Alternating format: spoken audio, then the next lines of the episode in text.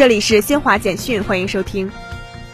在五月一号举行的上海市新冠肺炎疫情防控新闻发布会上，上海市政府副秘书长、市疫情防控领导小组办公室主任顾红辉表示，近一个月以来，在全国各地的齐心援助和全体市民的共同努力下，上海本轮疫情防控取得阶段性成效。当前，上海市疫情形势稳中向好，清零攻坚效果日益显现，已有六个区实现社会面基本清零。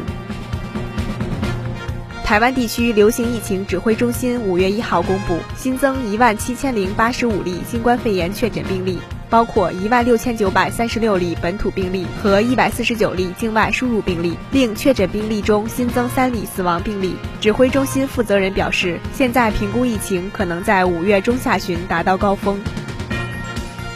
美国芝加哥大学政治学教授约翰·米尔斯海默日前在接受新华社记者采访时表示。此次俄乌冲突发生的根本原因是北约扩张，俄罗斯只是对此作出回应。